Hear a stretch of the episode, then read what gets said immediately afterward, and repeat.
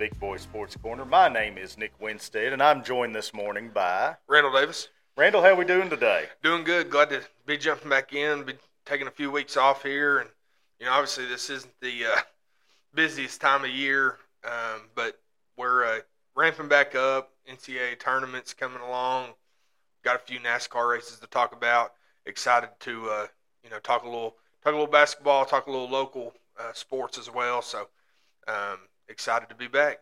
Yeah, this is uh, as far as us, you know, we're big football fans in general, big Tennessee football fans. So the Super Bowl's over. Obviously, college football wrapped up, gosh, a couple months ago now.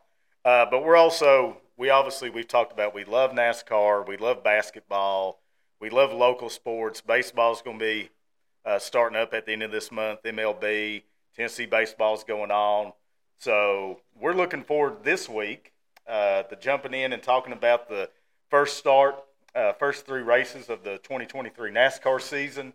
We're going to look ahead uh, at the rest of the SEC basketball tournament, talk about the games that have already happened over the past couple of days, talk a little high school sports in our Around the Corner segment, and as always, we'll have our Power Five and Big Boy Corner picks. So let's get rolling.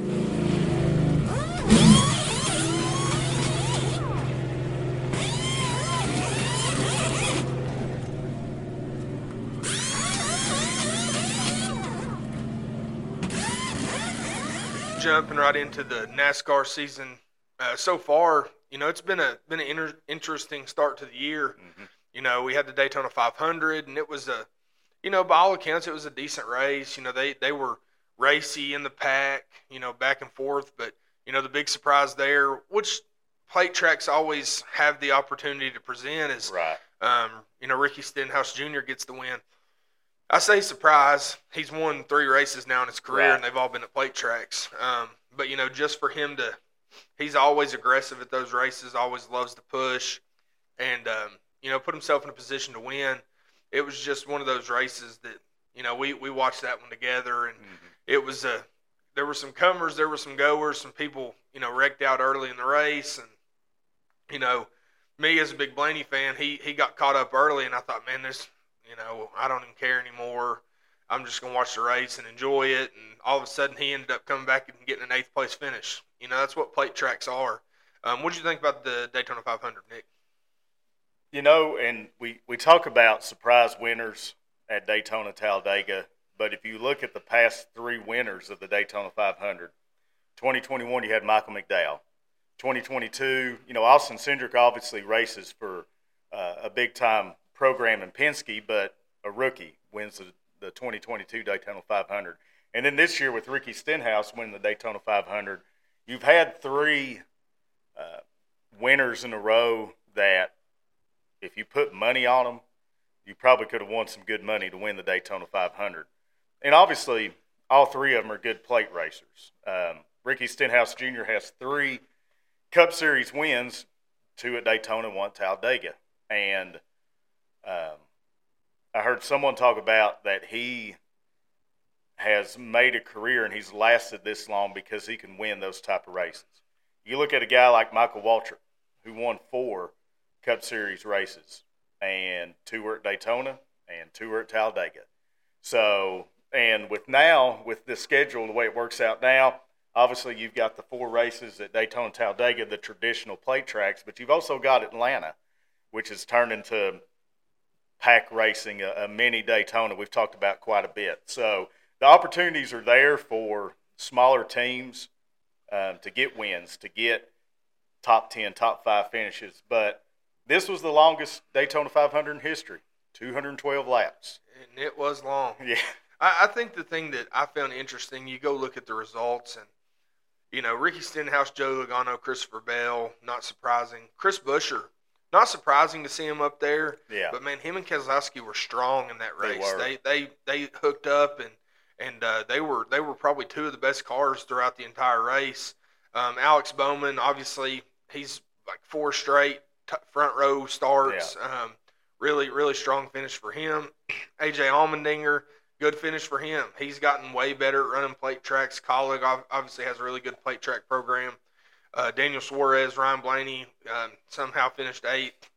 uh, Chastain, and then Riley Herbst. Yeah. You know, and his his um, start there with Rick Ware finished tenth. Travis Pastrana finished eleventh.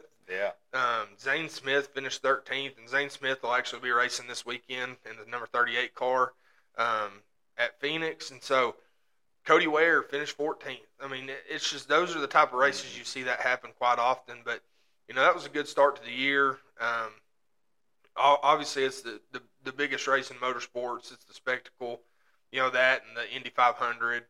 But um, as NASCAR fans, it was a fun one. Then we went over to California, and man, California, what a race! Yeah. You know, we keep talking about it. It, it really is a shame.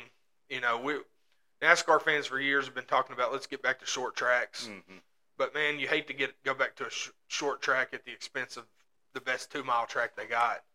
And and California the last two years has just been incredible. Uh, Kyle Busch pulls out the win there, second race, you know, in, in the RCR eight car. Um, that Lucas Oil Chevy looked good Yes, up there in the front, and a lot less boos for him after the win. You know, uh, what what'd you see in that California race?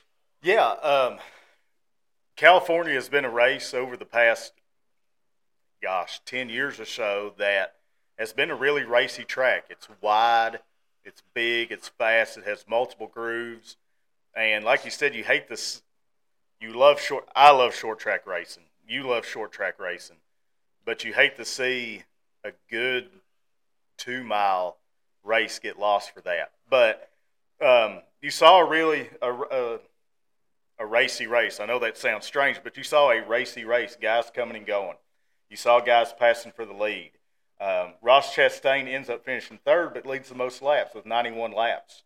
Um, and we'll talk about him in just a second when we talk about surprises and disappointments. He's definitely not a disappointment this year. He's leading the points. But Chase Elliott finishes second. Suarez with another good run, finishing fourth. Kevin Harvick finishing fifth. Uh, Brad Keselowski finishing seventh. You know, the, good good start to the year for Mhm. him. You know, last year was obviously a disappointment for him. I think he'd be the first to tell you that.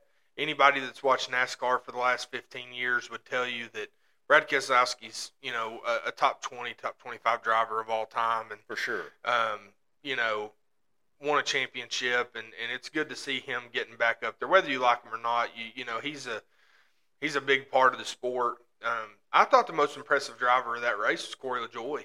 You know, Yeah. finishing 14th, and and it wasn't a luck finish. He was in the top 20 all race. He was up up to the top 10. He was 11th. You know, and for him and that Spire Spire Motorsports number seven to finish, uh, you know, seventh or 14th in that number seven car, you know, and then to carry that over into um, Vegas, that, that gives them four straight top 20 finishes, Yeah. starting with Phoenix at the end of the year last year.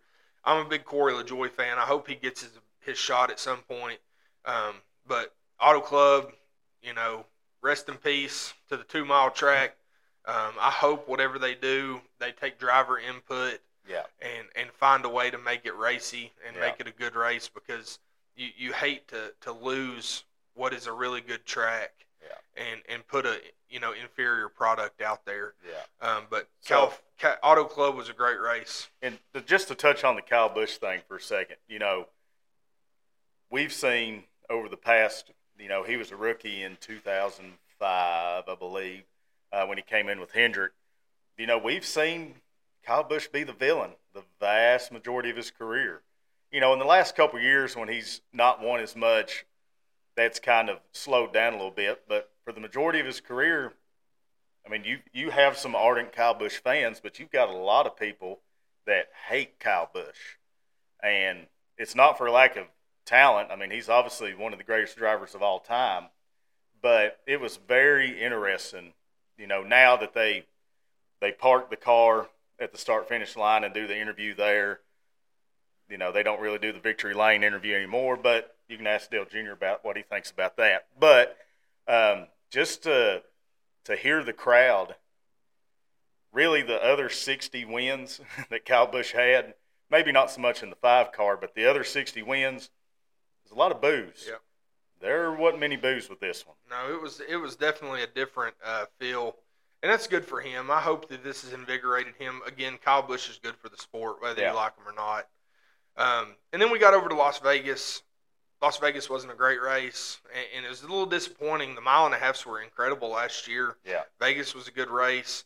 241 of the 271 laps were led by Hendrick cars, and the best car won the race. Yeah. You know, they had a late late caution at the end of the race, and, and Byron, you know, ended up getting back in front of Larson and getting the win. He led 176 laps. You know, William Byron has proven that he he's here to stay for a while and, and Yeah. be a dominant dominant race car driver. Um, he's in amazing equipment. He's a really good race car driver. Um, I think he's one to watch throughout the rest of the year. Kyle Larson led 63 laps. Bowman with another top 10 finish. Um, only two people finished top 10 the entire year, you know, in all three races so far. Him and Daniel Suarez. Yeah. You know, really good starts for them. Bubba Wallace coming in fourth. Had a really, really good race. Got stage points um, in, in all, all the stages. And Justin Haley pulls out a top 10. And then, uh, again, Corey LaJoie finishes 20th to keep that that stretch going. Yeah. Um, Ryan Blaney worked himself back up to 13th. It's a broken record, man. He Pit can- stops. Pit, the the pit pit stops are killing him, and he's not alone. It's not just that he's making mistakes. Yeah. That Yeah. he's got to get over that hump. To we know what kind of talent he is. You don't Mm-hmm. win seven seven races in NASCAR without being talented Right. but he has to find a way to get over that hump. And I think when he does, he's going to start reeling off some more wins. Yeah, very interesting thing. We talk about Ryan Blaney. That's your favorite driver. That's my second favorite driver. And now that, and I'll touch on this in a second, he's going to be my favorite driver for at least the next four or five weeks. Um, Kyle Petty, who is very vocal, uh, by all accounts, is a, and I like him in the booth, is a fantastic man. Uh, we could tell stories about Kyle Petty. We saw Kyle Petty uh, being fantastic with the fans at Talladega. But Kyle Petty's outspoken and came out talking about Ryan Blaney and basically said that he hadn't done anything, which he's won seven races. He's been in the playoffs every year that he's been a full time driver. Uh, won multiple races in 2021 and really compared him to Kasey Kahne. And I don't know if that's an accurate comparison. I Now, at the end of the day, Kasey Kahne had a really good career. yeah, he won six races he one year. just, you know, he just, I, I get it. What in the world does Kyle Petty have to do with this? you know, uh, that's the PG version of uh, Ola Jr. there. But no, I mean, I don't, I don't know that Kyle Petty's wrong. I, I'm Yeah. a, I'm a big Ryan Blaney fan, but he's gonna have to prove right.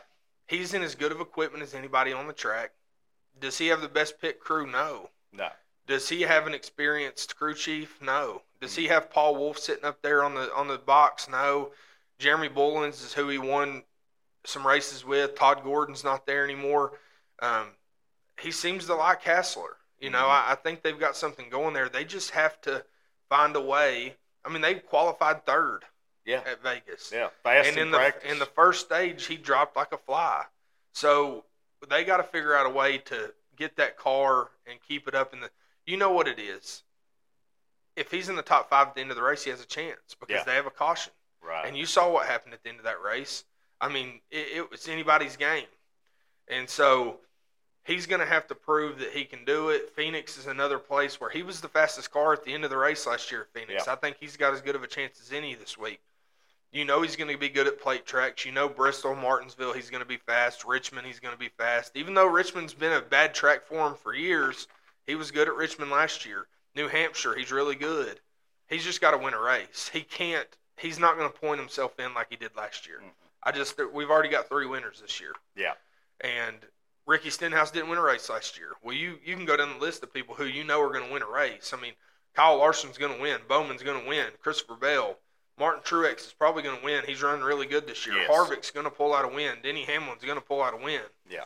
Yeah. I would be shocked if Daniel Suarez doesn't win a race. Chastain, Chastain. is going to win a race. Austin Cindric could win a race. He's a really Yeah. good road, road course driver. Chase Elliott, who we haven't talked about yet, and we will just here in a second, is going to come back and win a race. Yeah. So he's going to have to win one. It's just let's get one early. yeah. Uh, let's Yeah. not wait until the end and, and Let's give not me, wait till Daytona. Give, me uh, blood pressure problems that I already have. So uh, let's talk about Chase Elliott a little bit. So yeah, Chase Elliott um, in an off the track snowboarding accident, which apparently he's a really good skier and snowboarder, according to Dale Jr., listen to him on the download, uh, broke his leg, broke his uh, tibia in a snowboarding accident, had to have surgery, a three hour surgery, and he's out. The tentative timeline is six weeks. So he's missed one. Um, Josh Berry has been slated to run the oval races, and then Jordan Taylor, an IMSA driver, is going to run COTA. Um, now, I've broken my tibia before, and six weeks seems pretty quick to me. Um, now, granted, twelve-year-old Nick Winstead living in East Tennessee does not have the same medical care and doctors and rehab and everything that Chase Elliott as a Cup driver does. Probably the same style of athlete, though. I'd say y'all are Absolutely. on the same, same, Yeah, same. I'm uh, just. I mean. I could go shred the the slopes like Chase Elliott, not. Uh, but uh, Chase Elliott is going to be out at least six weeks. He's been granted a playoff waiver. We've seen this before. Um, Kyle Busch in 2015. Now that was in an accident in the Xfinity Series at Daytona. Broke both of his legs. Um, we saw it with Tony Stewart in an ATV accident. Broke his leg it's it's not unprecedented. It's happened before with playoff drivers or with drivers that have injuries getting waivers. Um, it's also not unprecedented for a driver with a playoff waiver to win the whole dang thing. Kyle Busch did in 2015. Came back from his injuries and um, just tore up the playoffs and and ended up winning the championship in 15, his first championship. So it'll be I fully I don't doubt at all when Chase Elliott comes back he'll be super competitive. He'll win races. Um, I'm not worried about that at all. What's interesting to me going forward with Josh Berry filling in is how well can Josh Berry run? Is this a tryout for the Cup Series? Well, he's certainly going to get more sim time. I mean, it was Yeah. a it was a bad situation for everybody last week. He got thrown in. He's racing the next, you know, in this car, but not in this car. And they had throttle body issues at the end of the race. He's going to get sim time this week to understand the setup, understand the difference in, in this car and and what the Xfinity car does.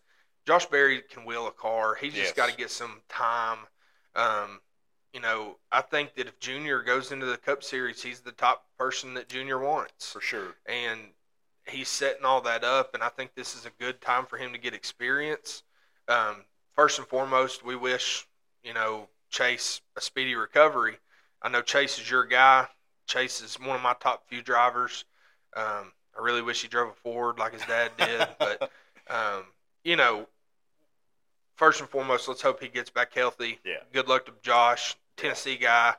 Want to see him do well. Big fan of Josh Berry. Mhm. Um, you know, let's get in real quick to you know surprises, disappointments. You know, biggest surprise. You know, you look at the top 16 right now. Busch or Keselowski, both in the top 10. Um, obviously, Stenhouse is up there with the win. Um, I don't think there's any surprising names in the top 16. I think it's more the people who are not there Right. and the people who are way down the list. Yes. So surprises, Chastain, not a surprise. No. He, he he's he's leading the points. He's been super consistent. He's going to win a race. Alex Bowman, he has became Mr. Consistency. Yeah. Um, Kevin Harvick in his last year, he's third in points right now. Kyle Busch, year one in RCR, maybe a bit of a surprise because you just don't know what it's going to be, but Yeah. you know what Kyle Busch is. Um, you know, stage wins wise, Ross Chastain's leading. William Byron's got two. But you want to talk about disappointments? You go down and look at the bottom of the list, and Tyler Reddick has the same amount of points as Travis Pastrana. And Travis Pastrana has started one race. Ty And- Dillon, you know, and then I don't expect Ty Dillon to be 20th in points. Right. He's been atrocious. Yeah. You know, and, and then the biggest to me is Ryan Preece and Chase Briscoe. yes. It's Stewart-Haas and, and even Eric Almirola, who's 21st. Mhm. Three of their four cars are 21st and back in standings, and you got Harvick in third. Yeah. So Stewart-Haas is going to have to figure something out, and they're going to have to figure out something quick. You know, you got Bubba up there in 16th. Obviously, the big race um, at Vegas helped him. Reddick's going to be fine. Reddick is going Right. to win a race. Yeah. He's way too talented, and he had speed at Vegas. He did. Um, yeah. He's gonna he's gonna win one of those mile and a halfs where he can get that thing up against the wall, and he's gonna just go drive drive past people, and Yeah. and um, it's early in the season. There's plenty of time to recover. Phoenix, they're they're um, debuting a new short track package, Mhm. smaller spoiler. Um, some of the underbody has been removed to, to help with downforce. Interested to see how that goes. Yeah. Um, just excited to see where it keeps going, and excited for Ryan Blaney to get the win this weekend. so you mentioned. Um, let's talk a little bit about Phoenix.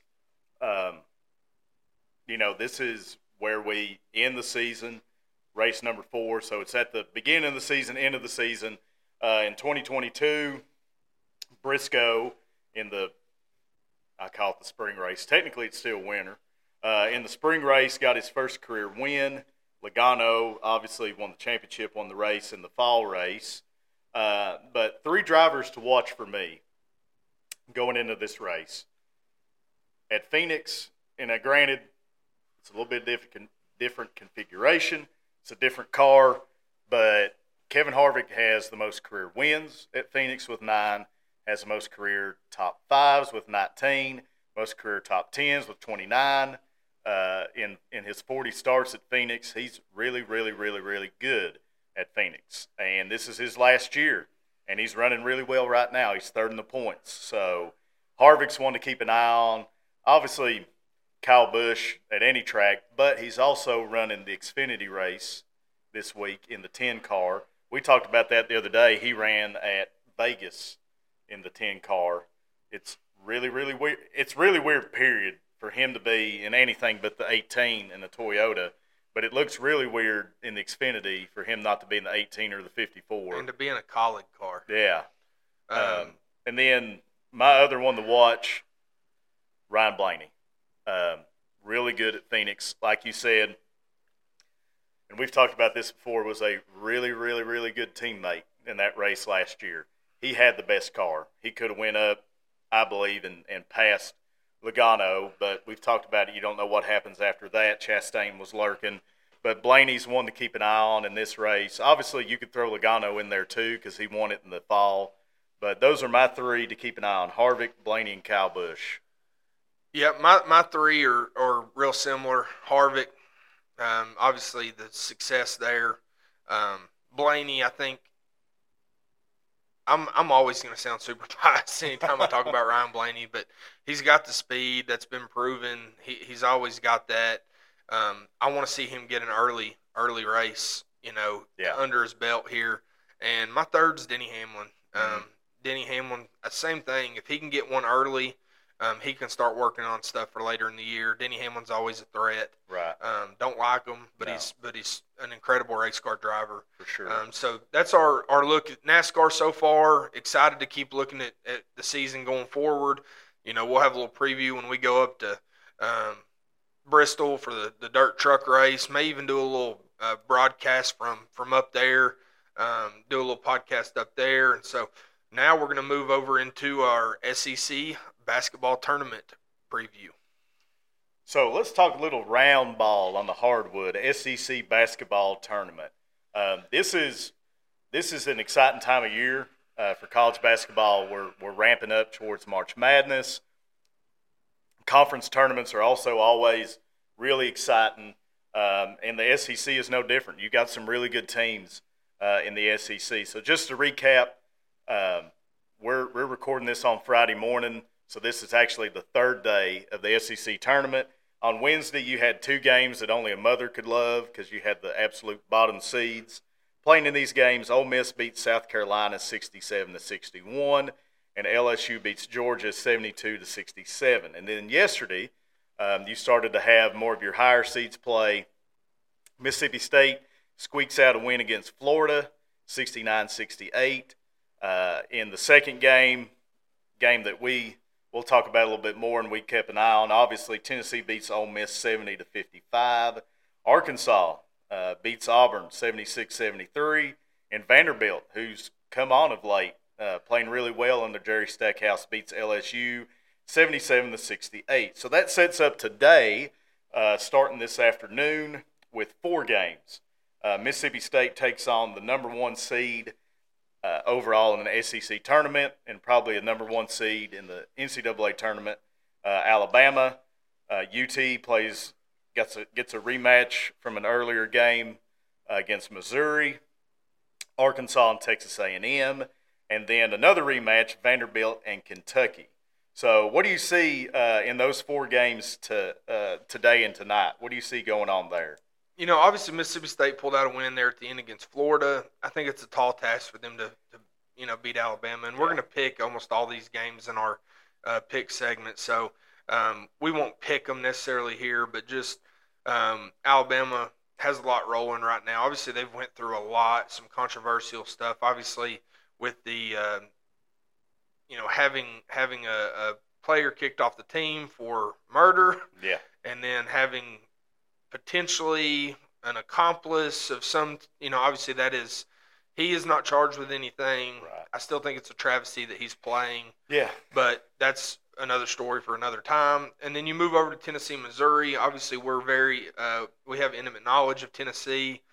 Um, them not having Zakai, Zakai Zeigler is a big deal. It yeah. changes the, the way they play. Um, Arkansas always a threat. They're they're well coached. Um, but Texas A&M's playing really well right now. You know, ended the season 23 and 8, 15 and 3 in the SEC. Going to be a tough matchup there. And then Vanderbilt and Kentucky. Kentucky's been hot and cold at times this year, and Vanderbilt's playing well. Yeah. I don't think that's a gimme. No. Um, you know, you're setting up for a really, really uh, good next round, no matter who gets there. Um, but I think you've got eight teams here that, you know, a lot of them, most of them are going to be in the NCAA tournament. I think Arkansas and, and Vanderbilt are the two probably on the edge the right. most. Um, all the other teams are probably in. Mississippi State's probably close, but um, definitely, you know, talking about Tennessee yesterday, it was close early. Tennessee got hot. Josiah Jordan James shooting well from three early on, had a six point lead at the half, and then they just overwhelmed Ole Miss in, in the second half. Um, you know, James scored 20, Vescovi scored 15. Um, you know, when they're when James is healthy and playing well, Tennessee's tough to beat. Yeah. Can they overcome not having a true point guard is going to be the problem with them.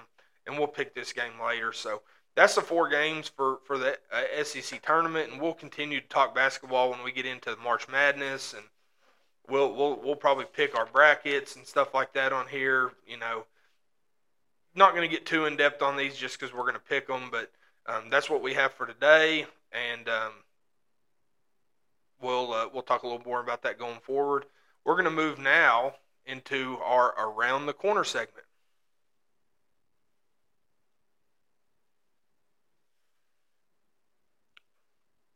All right, here on our around the corner segment, which is our segment where we like to talk a little bit about local local high school sports. Obviously, basketball winding down. Um, man, William Blount loses a heartbreaker at Dobyns-Bennett. I, I hate it for Coach Wendell, Coach Conley, um, and, and, Coach Tarver, and, and, those guys over there. You know, this is the best team William Blount's ever had, yeah. record wise. Um, they were literally one point away from making the state tournament, and they lose on a controversial call. Yeah, it wasn't a foul. No. Um, we've had this conversation numerous times over the last few days. The foul that was called wasn't a foul. Could there have potentially been a foul there? Maybe, but the foul that was called wasn't a foul. Right. And to, to allow two free throws to be shot with no times on the clock, on the clock is also a travesty. Yeah. Um, are they going to be able to make a shot with .4 on the clock? Uh, probably not. But you didn't even give them a chance, right. and you let somebody, Desmond Oliver's son, who can play and lit it up in the second half, step up to the free throw line, hit two free throws to send his team to the state tournament. So, hate it for Coach Wendell. Um, I, I, hate it for those those kids more than anything. Um, you hate for your senior basketball season to end that way. Yeah. And, um, but I want to say I'm I'm proud of what those kids did. I'm I'm proud of what Coach Wendell and Coach Conley have done with those kids because I know they do it the right way. Yeah. Um, those are two great guys that that lead those those kids in the right way and, and teach them the right things outside of basketball. Yeah. Those kids that are moving on, whether they're going to play basketball in college or they're going to college just to be students, they're going to do the right things because they've been taught by good men at Yeah. the end of the day. Yeah, fantastic kids. I've had some of them in class. I spent two years at William Blount. Uh, fantastic kids, obviously great basketball players, and coached by uh, two guys that we know pretty well and we've worked with in, in Kevin Wendell and Jordan Conley. Uh, two great men, two great basketball coaches, um, and definitely love to see the success they had this year. Really would like to see them be in Murfreesboro, and by all accounts, probably should be in Murfreesboro. Um, and playing a, a team that, you know, I grew up 15 minutes outside of Kingsport, went to volunteer high school, and I'll actually touch on them in just a second. I know that's not local, but some big news about them. Um, I know in in Blount County, going to a county school, there's a certain school that a lot of people don't like. Uh, that if you go to a county school, growing up in Hawkins County and going to volunteer, you didn't like Dobyns-Bennett at all. Um, and they were really good in everything. The winningest baseball program in national history. Uh, won a ton of football games, ton of basketball games. But to see them, it's one thing if you go up and compete and you lose. You want to say fair and square. That's one thing. Uh, but for them to, to lose the way they did, and you can go, I mean, it's all over Twitter, it's all over everything. You can go watch it yourself. I've watched it multiple times. We've we've all here at work have talked about it over and over and over. It it wasn't the right call. Uh, super controversial. There certainly wasn't a block on Grady, Right. and that's what was called. Yeah. if you want to say that Caden maybe reached across and I don't think he did. I mean, the ball came out. I think he got a hold of the ball. But if you want to say that was the foul, okay. Yeah. But that wasn't the foul that was called. They No. called a block on number 11. He wasn't even in the play. He stepped up, stepped out of the way and had his hands up. Um, I think he was the third likely to have had a foul there. I think it was probably Caden one and Pride two. Yeah. And I don't think either of those were fouls. Not in that situation. Right. I don't think the foul that got called on Grady on the other end was necessarily a foul, but in in that in that situation, you don't call that. And Yeah. so, again, I hate it for him. Wendell's going to regroup. Uh, he's going to have those kids ready next year. Losing a lot, but Caden and Grady are back. Um, great basketball coach. He'll he'll have them ready. Um, you know, the only other local team here in Blount County that's still going is Alcoa. Um, Yeah. they've got a chance. Um, Javin Carter, unbelievable basketball player. Um, th- the addition of Winton to that team ha- has has helped them a lot. Um, you know, now you don't have to ask Carter to go guard. They're the best player on the opposing team because Winton can play them on defense, and Carter can go score. So I think Alcoa, um, coached there by Coach Collins, is, has got a real chance at, at making some noise. Um, and you know, we wish them luck. And um, that's it for the local teams. Alcoa got put out before Yeah. they made it there in the sub-state. Heritage made it to the sub-state for the first time since 2003. Yeah. Um, you know, congratulations to them and Rick Howard on his uh, 500th win. And um, you know, we'll be be excited to see what happens next year with basketball. We'll be playing varsity basketball here at Eagleton, um, led by Coach West and Coach Britton, um, two extraordinary men that, that are great leaders of, of young adults, and um, you know, excited to for all of our programs to get rolling in, in um, you know varsity sports next year. Uh, Yeah. And- Coach hit hit a little bit on volunteer there.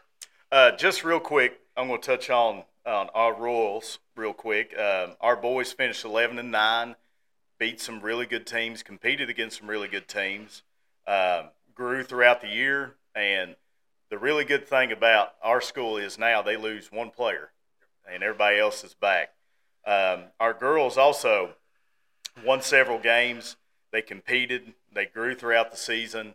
Um, they're obviously, you know, you can say talk about a team being young. Well, they're all freshmen and sophomores. So Coach Britton and Coach K have done a really good job with them. Looking forward to seeing both of those going forward uh, into next year when we're playing varsity. And then my alma mater, Volunteer High School, uh, for the first time in school history, has made it to the state tournament. Uh, the other night played Halls and beat them 95 to 71. Big Talk about win. a high scoring Yeah. uh, high school basketball game, but it made it to the state tournament. Um, last year, really good. I, I believe made it to the sectionals, um, and it's it's it's good to see your alma mater compete really well. Um, when I was in school in the early 2000s, uh, we had some district championships, made it to the sectionals, um, and then get bumped up to playing Dobyns-Bennett, Science Hill, Tennessee High, teams like that, um, and suffered because you're playing schools two and a half times bigger than you, twice as big as you. And now they've they've moved back down to AAA in basketball and have competed really well. So wish them luck.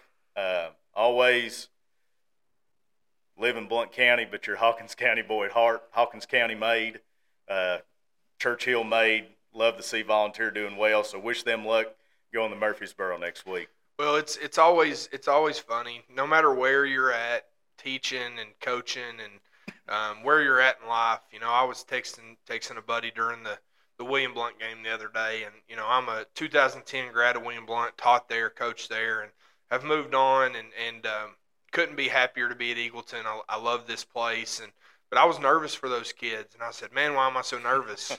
and he said, "Man, you're a gov," and I said, "You know, at heart, I am. I Yeah. always will be." Yeah. And so you know, you always want to cheer on your alma mater, and, and so congratulations to Volunteer getting there.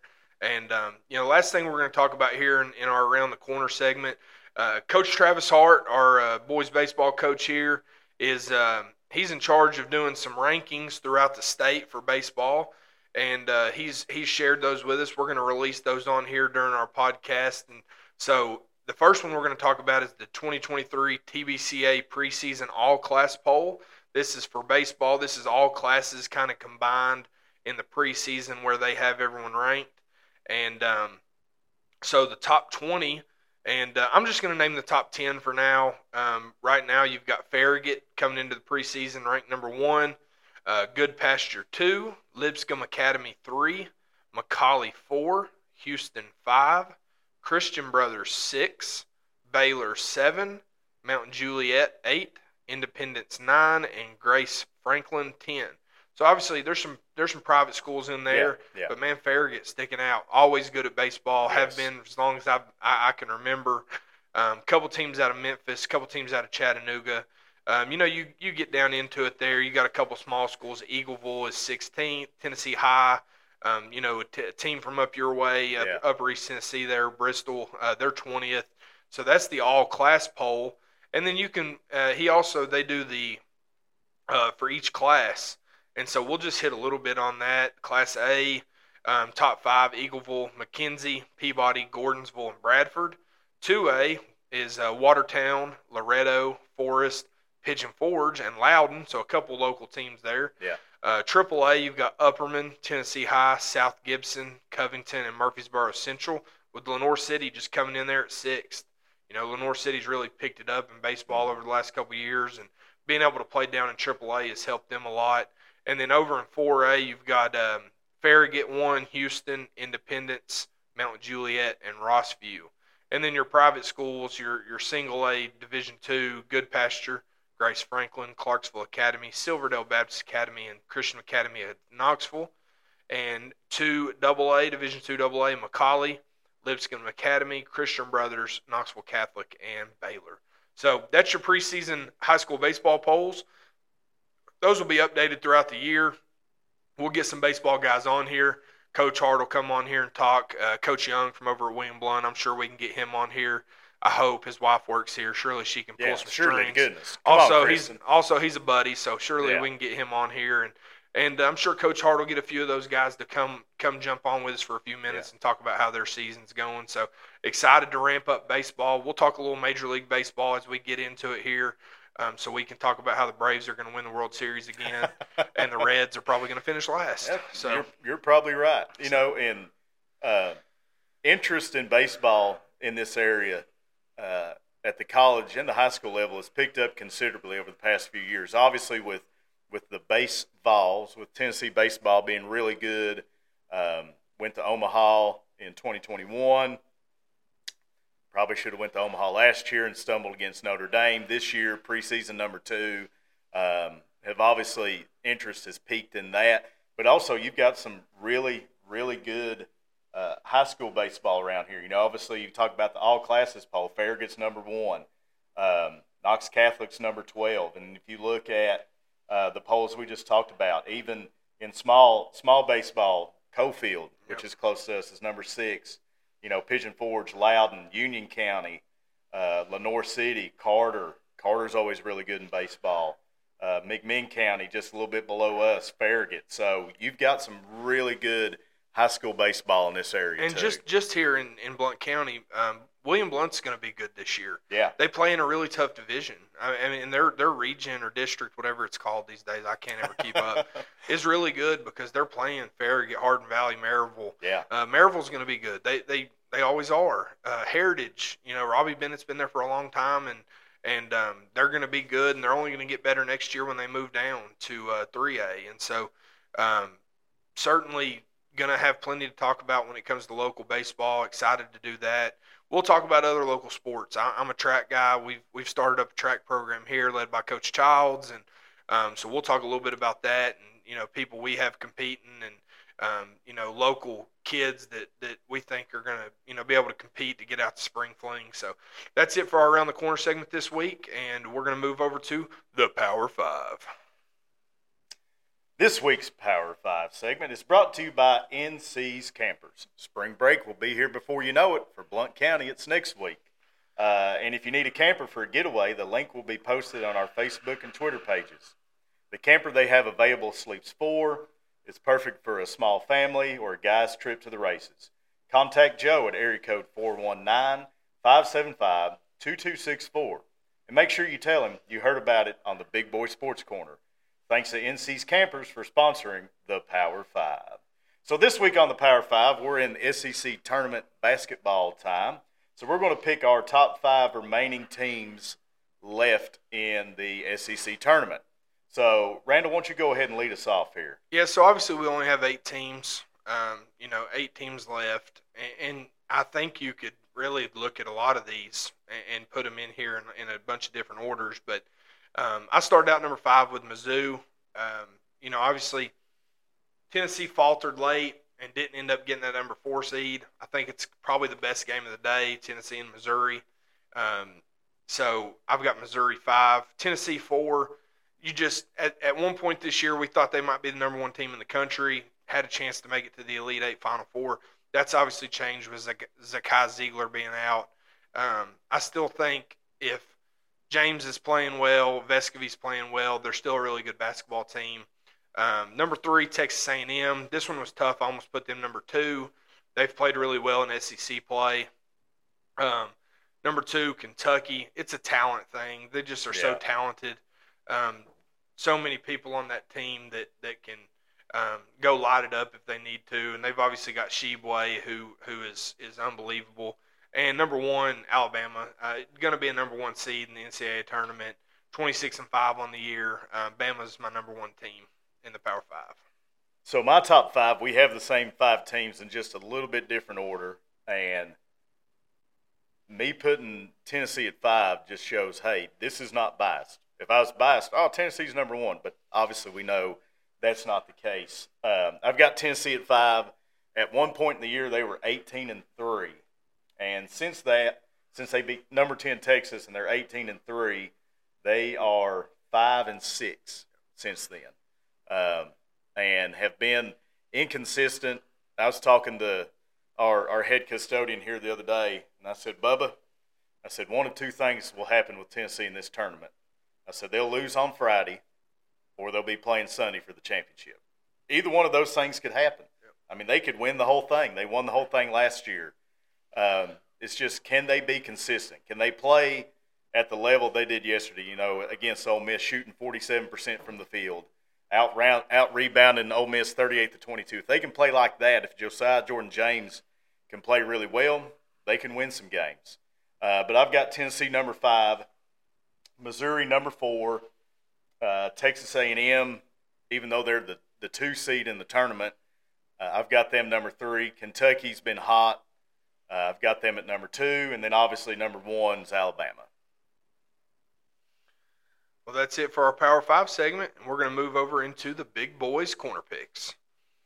Our Big Boys Corner Picks is brought to you, as always, by Tennessee Bonding Company. If you need a bonding company, call Tennessee Bonding at 865 255 3361. Serving Blount and Loudon counties and all other surrounding counties, ask for Courtney or Nate. Again, that phone number is 865 255 3361. So today we're going to be picking seven games, um, all college basketball. You know, we're, we're in conference tournament, and, and so we're going to pick pick those. We're going to start with UConn and Marquette. Who you got? I'll take Marquette. Uh, this could be, if you think about the old Big East tournament when Syracuse, West Virginia, those teams were in it. Man, the Big East tournament was great, and I think this could shape up. We're going to pick another Big East game here in a second, uh, but I think this could shape up to be a really good game. Uh, but I'll take Marquette. Yeah, I'm going to take UConn. I, I think this is a, a, good game. It's a toss-up. Both teams have been really good this year, um, but I'm going to take UConn in this one. Duke, Miami. Who you got? I'm going to take Miami uh, in this one. Uh, Duke has has played well uh, has been really under the radar. Obviously, with Coach Krzyzewski retiring, uh, brand new coach coming in, um, you don't have the the national media spotlight on them as much. But Duke has played well, and Miami's played well. Uh, but I want to take the Hurricanes in this one. Yep, I'm taking Duke in this one. I, I know that the big change with without Coach K is always a, um, you know, it, it's been a it's been a weird year not seeing him on the sidelines. Um, but I just I'm going to lean on Duke being Duke today and and uh, give me Duke in that one. Creighton and, and Xavier, um, you know Xavier out of Cincinnati there. Both both of these teams have been really good. Um, Xavier has been kind of up and down, but they've made it to this point in the tournament. Um, I'm taking Creighton here. Um, I just I think they're a little bit better basketball team. Yeah, believe it or not, uh, and this is from a guy who loves geography and loves U.S. geography. I had no idea where Creighton was until earlier in the year. It's in Nebraska. Yeah, I, I still, I just just now found that out. It's in Nebraska. Uh, obviously, I know where Xavier is. It's in downtown Cincinnati. Uh, but leaning on my love of all things Cincinnati, I'm going to go with the Musketeers again. Could be another really good game, uh, just like we talked about UConn and Marquette. At this point in the year, at this point in these tournaments, most of these games are going to be pretty good games. Uh, your your lower seeds are out of the way; they're they've been knocked out. Now you've got your top seeds in all these conferences, so it could be another really good game. So I'm going to pick Xavier. Moving down to the SEC tournament, we've got Arkansas, Texas A&M. Who you got? I got the Aggies. Um, Arkansas made a really good run last year to the Elite Eight. I think Musselman's a really good coach, but they've been very inconsistent this year. Uh, and Buzz Williamson has done a really good job at Texas A&M. Was a really good jo- coach at Virginia Tech. Um, I believe that A&M's kind of peaking at the right time, so I'm going to go with the Aggies. Yep, give me Texas A&M uh, again. You everything you just said is correct. I mean, um, Eric Musselman is a really good coach. Buzz Williams is a really good coach. A and M's just they've they've been really really good during the SEC play, and I think they continue with that. Uh, Kentucky Vanderbilt, uh, you know Vanderbilt's playing well. Yeah. They they've really improved. I think at one point they were something like twelve and twelve. They beat Tennessee, and now they're like nineteen and thirteen. Yeah. Um. So they've they've went on a stretch, and I think it ends today. Uh, give me the Wildcats. Yeah, I'm going to take Kentucky again. Like you said, Vanderbilt's playing well. Uh, they're 19 and 13, but in the past uh, few games. They've they've won four in a row. They've won something like nine out of the last ten. Um, at one point, Alabama beat them 101 to 44, and they were 10 and 12. Since then, they've lost one game, uh, and that was to LSU. That's kind of a head scratcher. But all that said, Coach West Wildcats, Kentucky's Kentucky. Yep. They've got all the talent in the world. Oscar Tshiebwe, Calipari's a top three coach in the NCAA. Um, again, you talk about playing good at the right time, peaking at the right time, and I think Kentucky's doing that. Um, Kentucky could be a dark horse pick to win it all. When I say all, I mean the SEC tournament, not the NCAA tournament. Uh, but give me the Wildcats.